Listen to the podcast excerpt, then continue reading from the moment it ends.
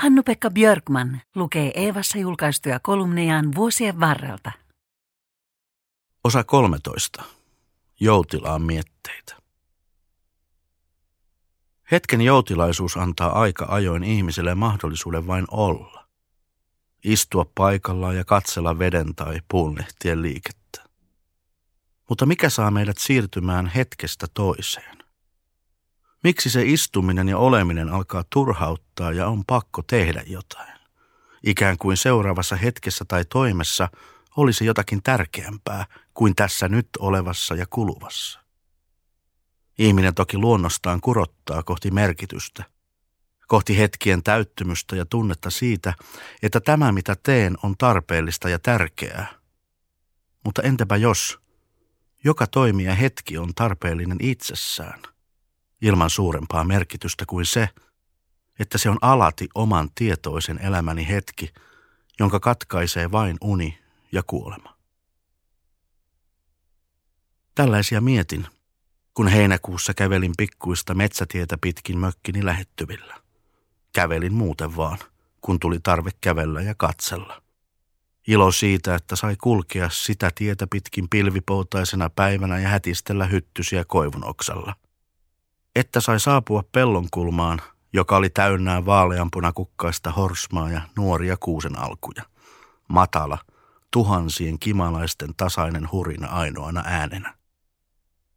Samanlaisia pellonkulmia on maamme väärällään, mutta tuosta kaistaleesta ymmärsin saaneeni ystävän tuona hetkenä.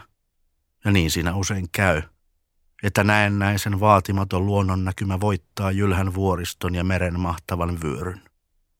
Ihminen kutistuu voiman edessä, mutta jonkinlainen tasavertaisuus vallitsee horsmapellon ja ihmisen välillä. Nuori koivikko on nöyrtynyt tuulessa.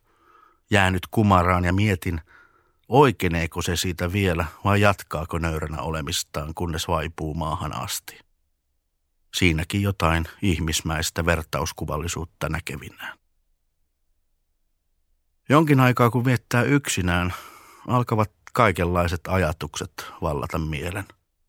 Aika ajoin hyvät ja puhtaat ja välillä katkerat ja kurjat vievät mielen rauhankin mennessään. Aamu on usein ajatusten osalta toinen kuin ilta. Nuorena aamut olivat helppoja ja valoisia. Nyt saattaa aamu leikata päivältä siivet. Ponnistus uuteen päivään on pakollinen ja kannattava – kun pääsee ulos asti ja haistaa puitten ja järven tuoksun, elämä palautuu ruumiiseen ja mieleen. Usein mieli taipuu, kuten koivut sään mukaan. Mutta heinäkuussa huomasin, ettei sen niin väliä. Järvenselän valovaihtelut, pilvet ja tuulet ovat aina olleet olemassa ihmisistä huolimatta. Joku niitä on katsellut ennen minua ja katselee jälkeeni. Ilo siitä, että saan ne nähdä – on läsnä säästä huolimatta.